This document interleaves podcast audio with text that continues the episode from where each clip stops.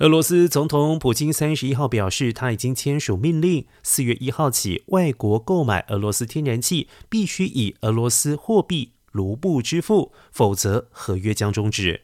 法国经济部长则说，法国、德国两国正为明天俄罗斯天然气可能中断供应做准备中，并且称以俄罗斯货币卢布支付是违反合约，令人无法接受。还说莫斯科这种做法形同敲诈勒索。